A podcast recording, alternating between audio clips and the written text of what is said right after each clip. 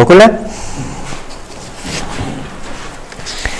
Așa cum uh, știți, de câteva săptămâni am început studiul cărții Neemia. În timpul săptămânii studiem verset cu verset în grupele de casă, iar duminica facem un rezumat sau câteva idei mai uh, aplicate din capitolul pe care l-am studiat în săptămâna respectivă. Cartea Neemia este una foarte frumoasă, una practică, care are multe lucruri să ne învețe în zilele noastre.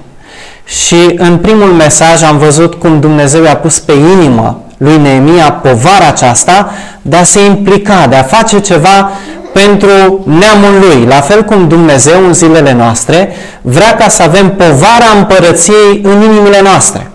Să nu trăim fără nicio grijă, să nu trăim nepăsători de voia Lui, ci să ne apese pe inimă o povară, să facem ceva pentru lucrarea Lui.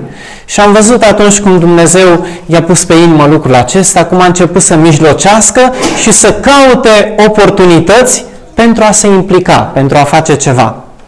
În al doilea capitol, cel de data trecută, am văzut cum înainte de a se apuca de treabă, a mers și a văzut cu ochii lui starea cetății.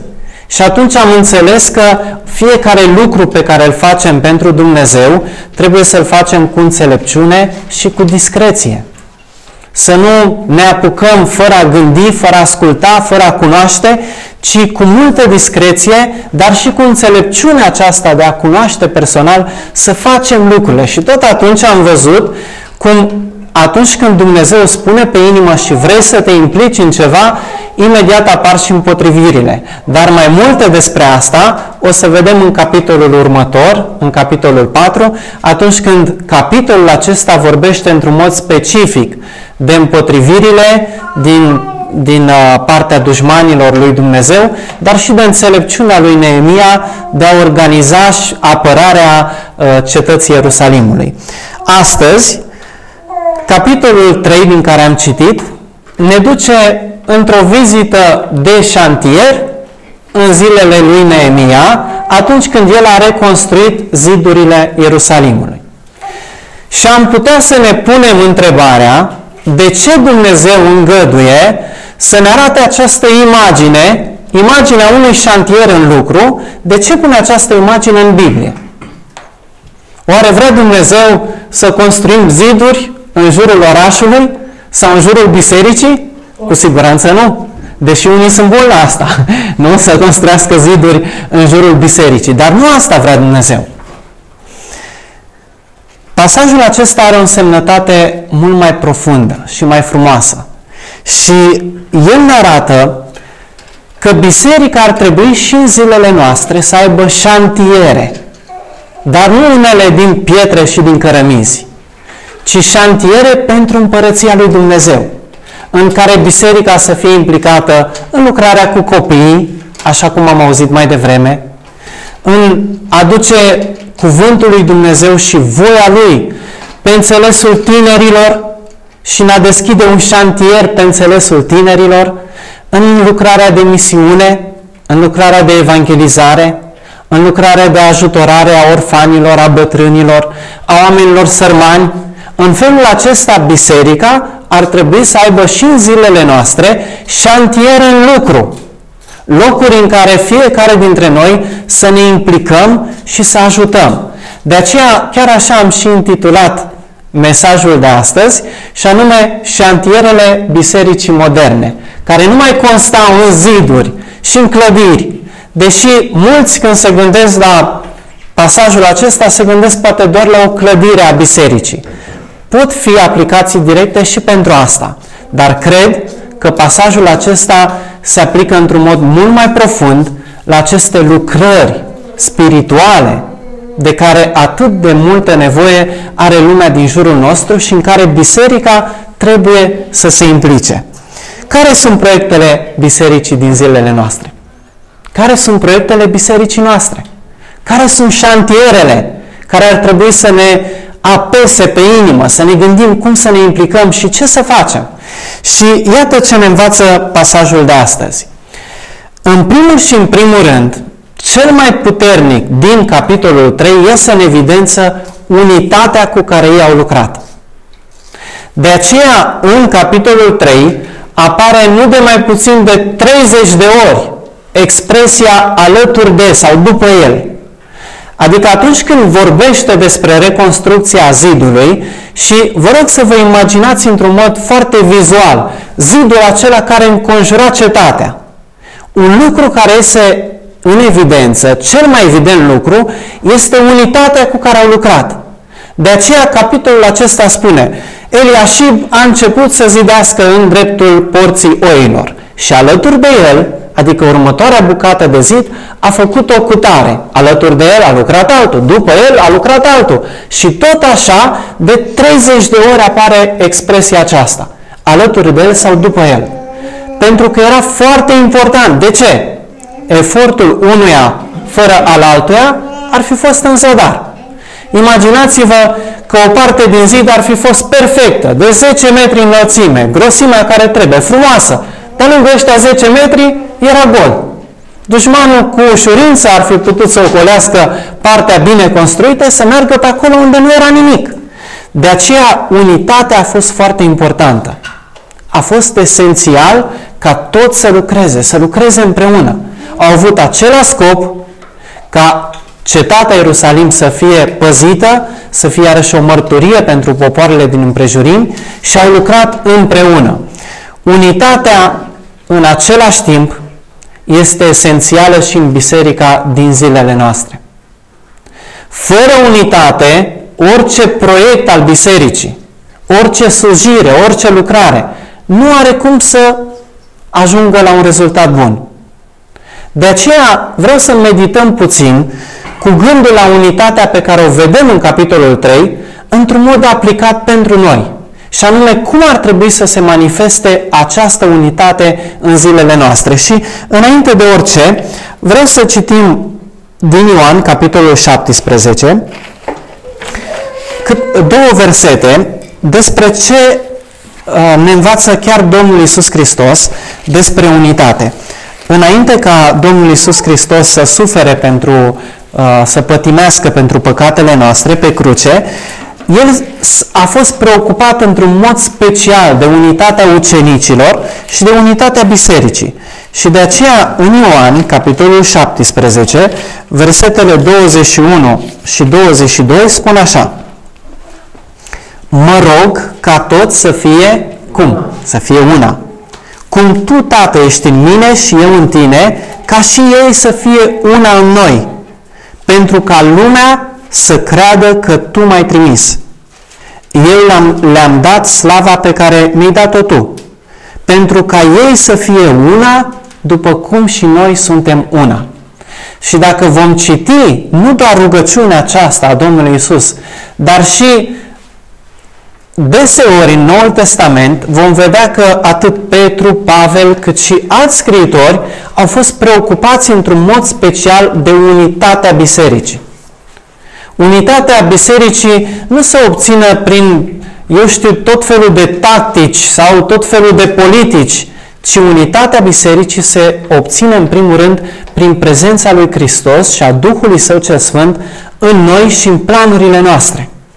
Iar Domnul Iisus Hristos s-a rugat într-un mod special ca ucenicii să fie uniți în ceea ce fac. Pentru că prin unitatea aceasta noi suntem o imagine bună a lui Dumnezeu printre oameni și prin aceeași unitate noi putem să realizăm lucrurile pe care Dumnezeu vrea să le facem. Fără unitate, în schimb, nu putem să facem nimic. Și în această dimineață mă rog lui Dumnezeu să înțelegem că unitatea e esențială în tot ceea ce facem. Dacă vrei să faci o lucrare cu copiii frumoasă, e nevoie de unitate. E nevoie de oameni care să se implice, fiecare cu darul lui, e nevoie de oameni care să se roage, e nevoie de oameni care să susțină financiar, e nevoie de oameni în orice privință. Și dacă ei nu sunt uniți ca să colaboreze, să fie una, un gând, o voce, un suflet, cum zice Apostolul Pavel, în ceea ce facem, atunci lucrarea aceea nu poate reuși și va ieșua. Iar noi trebuie să înțelegem pentru biserica noastră, dar și pentru orice slujire pe care vrem să o facem, că dacă un proiect pe care Dumnezeu ne-l pune pe inimă vrem să fie dus la bun sfârșit, el trebuie să fie făcut în unitate. Care sunt dușmanii unității? Păi m-am gândit și mi-am dat seama că unitatea are mulți dușmani. Și vreau doar să vă enumer câțiva dintre ei. Un dușman al unității este când cineva își propune scopuri mărunte. Și în capitolul acesta vedem că scopul pe care Neemia și l-a propus nu a fost unul neînsemnat, unul mărunt, unul care să nu aibă importanță sau impact sau de care împărăția lui Dumnezeu să aibă nevoie, ci a fost unul esențial pentru ei atunci. Și am văzut asta în capitolele precedente. Astăzi, în zilele noastre, atunci când unii oameni își propun scopuri mărunte, acestea sunt sortite eșecului. Și ca să înțelegeți mai bine, imaginați-vă că unii oameni nu au nicio slujire, nu au niciun plan, niciun gând în biserică și dintr-o dată vine cineva și spune, uite, hai să facem și noi ceva la biserică. Ce să facem? Păi facem un grup de orchestră de mandoline. Și acum nu sunt împotriva acestui lucru. Dar înțelegerea mea este că, având în vedere atâtea nevoi și slujiri care sunt în societatea asta, mi se pare un scop mărunt. Și poate unii oameni nu vor, băi, eu vreau să fac evangelizare, vreau să mă implic la Romlux, în lucrarea cu copii, vreau să fac altceva. Și pentru că sunt anumite scopuri mărunte pe care unii oameni le pun înaintea bisericii, unii nu se implică. De aceea e bine să ne gândim și la lucrul acesta. După aia, un alt lucru care este un dușman al unității e când oamenii au interese personale. Nu se gândesc neapărat la slujirile și la nevoile împărăției lui Dumnezeu, ci se gândesc cum să câștige ei ceva de acolo. Uneori faimă, să iasă în evidență, alteori poate chiar să aibă un câștig material sau tot felul de interese personale care nu slujesc împărăția, ci sunt pentru noi. Iarăși este un alt dușman al împărăției și al unității. Pentru că atunci când oamenii zic, a, păi stai, uite pentru ce ne cheamă el să ne implicăm în asta, ca să-i fie lui mai bine, sau ca să câștige, sau ca să iasă el în evidență. Și atunci, decât să mă implic în asta, întorc spatele și plec. Și de multe ori unitatea este ruptă, frântă, din cauza că în proiectul acela au fost mai multe interese personale decât ale împărăției. Mi-aduc aminte când m-am întors la Dumnezeu, se organiza în Târgoviște o întâlnire pentru tineri, în special, dar era din toate bisericile, de Crăciun. Și veneau din toate bisericile cât un grup de închinare sau spunea cineva o poezie sau un scurt mesaj și în felul acesta uh, erau toți implicați. Și deși mă întorsesem la Dumnezeu de un an de zile sau mai puțin de un an de zile, mi-a rămas în minte foarte vie următoarea imagine. A venit la un moment dat un grup numeros, nici nu mai știu de la ce biserică e și bine că nu știu că e o biserică dintre noi probabil, și au vrut să cânte ceva cu corul. Și n-a ieșit. N-a ieșit. Tu am unul probabil nu cânta vocea care trebuie. Și dirijorul lor, mi-aduc aminte și acum, s-a supărat S-a dat jos acolo și a plecat. și a lăsat pe ei în față. Și ei stăteau acolo săraci, erau vreo 20 de, de tine, nu știa să facă, să coboare și acum să mai cânte. Nici nu mai aduc aminte exact dacă au coborât și ei după sau au cântat fără el, dar fiind și aproape acolo, mi-a rămas în minte imaginea asta urâtă. Cum, l-am văzut cum s-a supărat, s-a enervat și a, a, a aruncat acolo ce avea el în mână și a plecat. Și ce imagine urâtă este aceasta? Slujirea nu este ca să ieșim în evidență în vreun fel sau ca să, să avem ceva de câștigat în orice fel, ci slujirea întotdeauna trebuie să fie făcută dezinteresată, din contră.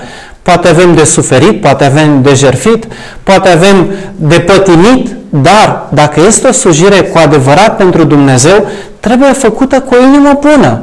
Nu ca să câștigăm ceva sau să ieșim în evidență sau să ne aplaude oamenii, ci trebuie făcute pentru Dumnezeu. Da? Un alt uh, dușman al unității este când oamenii forțează încredințările personale asupra altora. Și știți că am discutat cu altă ocazie că Biblia face o diferență clară între principii care nu sunt de negociat și încredințări personale. Încredințări personale, cum ar fi dacă să porți batic pe cap sau nu. E o încredințare personală. Dacă Dumnezeu spune asta pe inimă, slavă Lui, o faci pentru El. Dacă nu-ți spune asta pe inimă, la fel, slavă Domnului. Ai încredințarea asta pentru El. Dacă Dumnezeu îți dă încredințarea să vii la biserică cu cravată sau fără. Da? Și altele, am putea să continuăm. Ei, când vine vorba de împărăția lui Dumnezeu, unii, din cauza încredințărilor, nu pot să lucreze cu alții. Și sunt gata să rupă unitatea, nu din cauza unor principii, că cineva trăiește în păcat sau nu, ci din cauza unor încredințări. Nu pot să fac o slujire cu oamenii ăștia că ei cântă la chitară.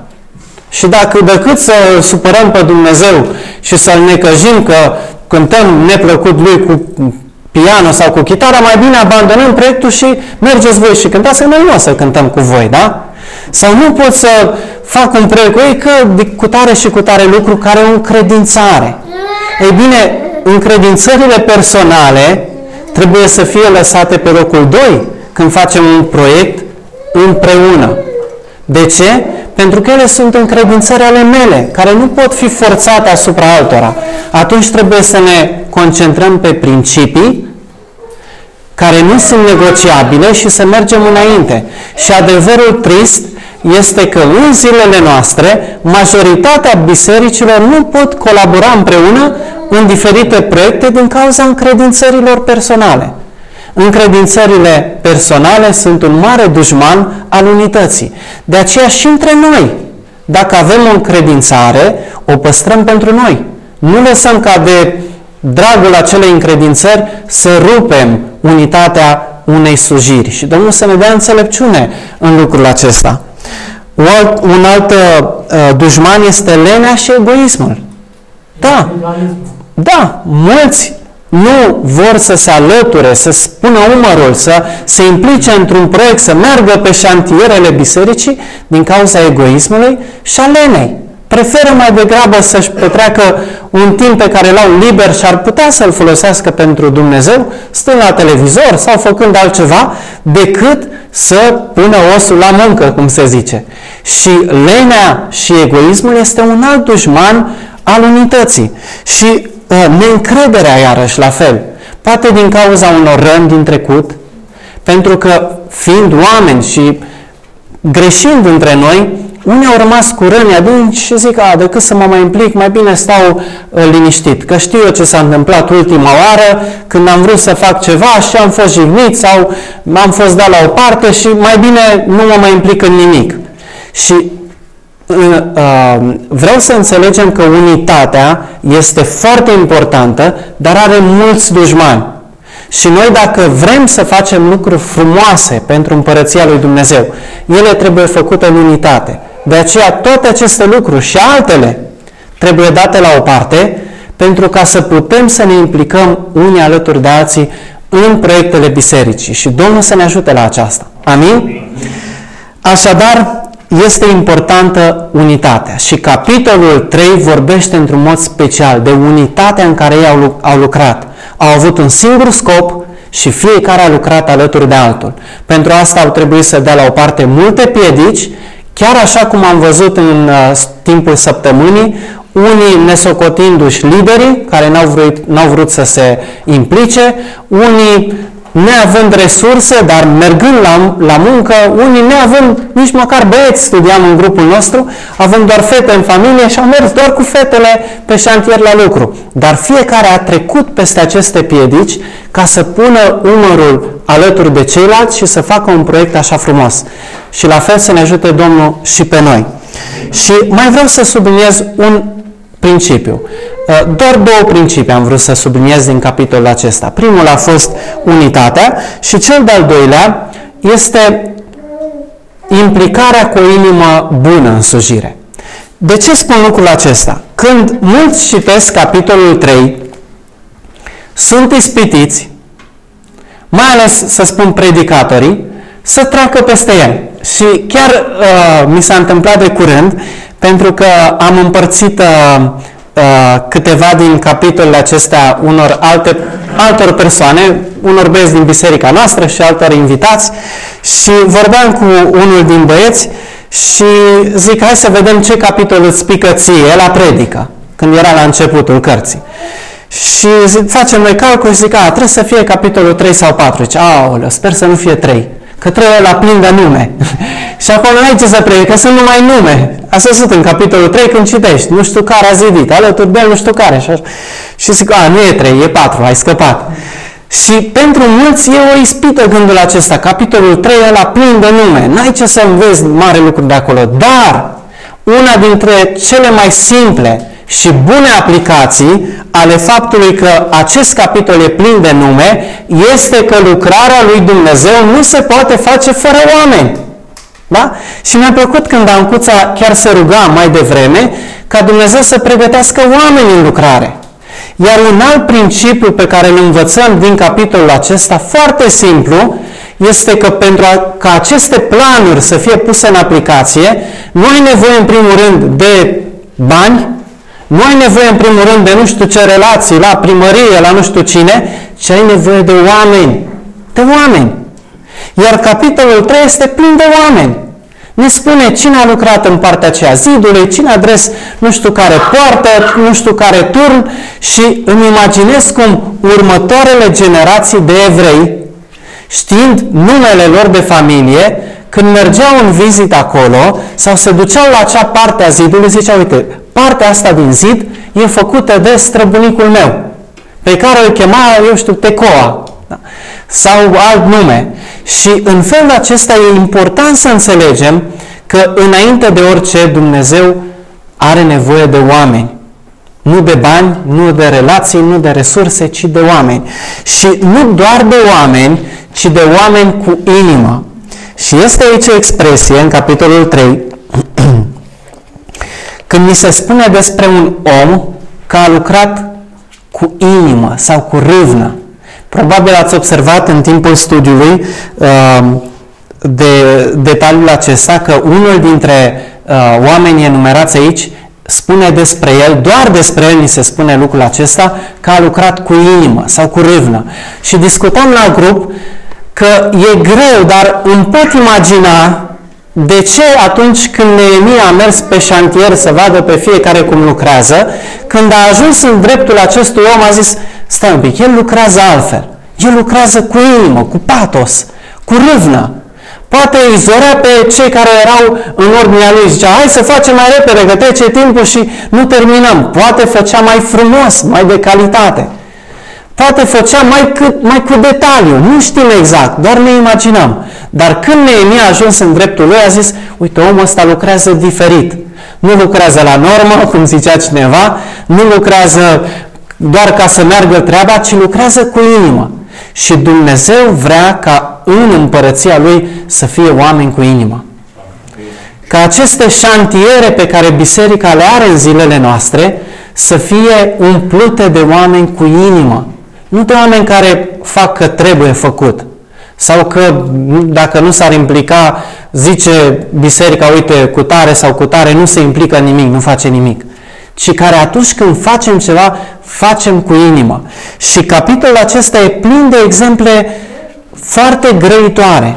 De exemplu, sunt două cazuri în care grupuri de oameni nu repară doar o parte din zid, ci repară câte două părți din zid. Nu știu dacă ați observat lucrul acesta în timpul studiului. Unul din aceste exemple sunt oamenii care veneau din Tecoa, care nici nu erau în Ierusalim, veneau dintr-o altă parte ca să lucreze acolo și au reparat două părți din zid. Și mai este un alt exemplu care a făcut la fel. La fel în zilele noastre sunt unii oameni care au pe inimă lucrarea lui Dumnezeu și care nu se mulțumesc doar să participe la o slujire. Zic, a, e un loc de închinare, merg și acolo la închinare. E loc la copii și e nevoie, mă duc și acolo. E loc la tine, mă duc și acolo. Dar Ceea ce poate fi un pericol este ca unii să se implice în toate slujirile și alții în nicio slujire. Ceea ce vreau să înțelegem este că Dumnezeu are nevoie de oameni cu inimă, oameni care să facă cu drag, care atunci când aud că e o nevoie să fie primii, să se implice acolo. Asta nu înseamnă că dacă unii se implică în mai multe locuri, ceilalți putem să stăm cu mâinile în buzunare și doar să ne uităm la ei. Dar fiecare dintre noi trebuie să fim astfel de oameni. Și cu ce putem? Cu darul nostru, cu ce avem noi? Să facem ceva pentru Dumnezeu, să facem cu inimă cu tragere de inimă. De asemenea, mi-a plăcut de uh, un alt exemplu din capitolul 3, când uh, cel mai probabil, asta e, e încredințarea mea, uh, nu avea băieți, era vorba de un om care era dregătorul unei uh, părți din cetate și nu avea băieți și zice pasajul că s-a dus cu fetele sale la lucru. Și sunt convins că avea și alți slujitori și oameni cu plata, pentru că Biblia ne explică că aici sunt menționați doar capii de familie, dar ei coordonau echipe întregi de, uh, de muncitori, dar el acolo, pentru că cel mai probabil nu avea băieți în familia lui, s-a dus împreună cu familia alături de echipa pe care o coordona și în familie avea doar fete, pentru că doar fetele lui sunt enumerate. Și iarăși un om care a avut inima și a zis, măi, n-am băieți, dar mă duc cu ce am. Și cu ce a avut s-a dus și a mers la lucru. Nu știu ce făceau fetele acelea. Poate erau vorba Luanda, din acelea mai voinice și lucrau cu doi băieți. Sau poate pur și simplu zicea, uite, e nevoie de o piatră mai mică, să bagi între ale mari sau de, de, să le aducă apă, să bea sau orice. Dar s-a dus acolo cu fetele lui și a lucrat. Și asta mi arată inima lui, pasiunea lui pentru a se implica în slujirea lui Dumnezeu. E nevoie de oameni cu inimă. Și oamenii cu inimă nu, nu se găsesc, ei se formează. În primul rând prin chemarea lui Dumnezeu și mai apoi prin atmosfera, prin relațiile, prin ucenicia pe care o dă biserica. Și Domnul să ne ajute să înțelegem că dacă ne dorim o lucrare cu copiii, nu avem nevoie de bani, nu avem nevoie de relații nu știu unde, ci avem nevoie de oameni cu inimă. Dacă ne dorim să dezvoltăm în continuare lucrarea cu tinerii, nu avem nevoie de, de nimic altceva înainte de oameni cu inimă. Dacă ne dorim să ajutăm oamenii sărmani din orașul nostru, avem nevoie de oameni cu inimă înainte de orice. Dacă vrem să ne implicăm în lucrarea printre orfani, de evangelizare, de misiune, avem nevoie înainte de orice, de ce? De oameni cu inimă înainte de bani, de resurse, de relații, de oameni cu inimă. Și Domnul să ne ajute să investim înainte de orice în asta. Ca biserica noastră, că suntem 15, 20 de oameni, să fie toți oameni cu inimă, care să facă ceva pentru Dumnezeu. Aș vrea să închei cu ideea aceasta. Nu e posibil, dar mi-ar fi plăcut foarte mult să mergem cu toții în această vizită de șantier să vedem cum lucrează fiecare în dreptul lui. De ce? Pentru că uitându-ne la imaginea pe care ne-o prezintă capitolul 3, înțelegem ce ar trebui și cum ar trebui să arate biserica din zilele noastre. Biserica noastră trebuie să aibă șantiere. Dar, repet, nu șantiere de a construi ziduri în jurul bisericii, ci șantiere de a construi poduri, punți de legătură prin lucrarea cu copiii, prin lucrarea cu tinerii, prin lucrarea de binefacere, prin lucrarea cu oamenii uh, bătrâni, părăsiți, văduvi, orfani și așa mai departe, prin lucrarea de evangelizare, prin lucrarea de misiune, toate aceste lucruri să fie șantiere ale bisericii, în care fiecare dintre noi să ne implicăm cu inima să ne implicăm cu inimă și să lucrăm în unitate, unii alături de alții. Și Domnul să ne ajute să învățăm lecțiile acestea deosebit de importante din capitolul 3. Amin. Haideți să ne ridicăm și să-i mulțumim Domnului pentru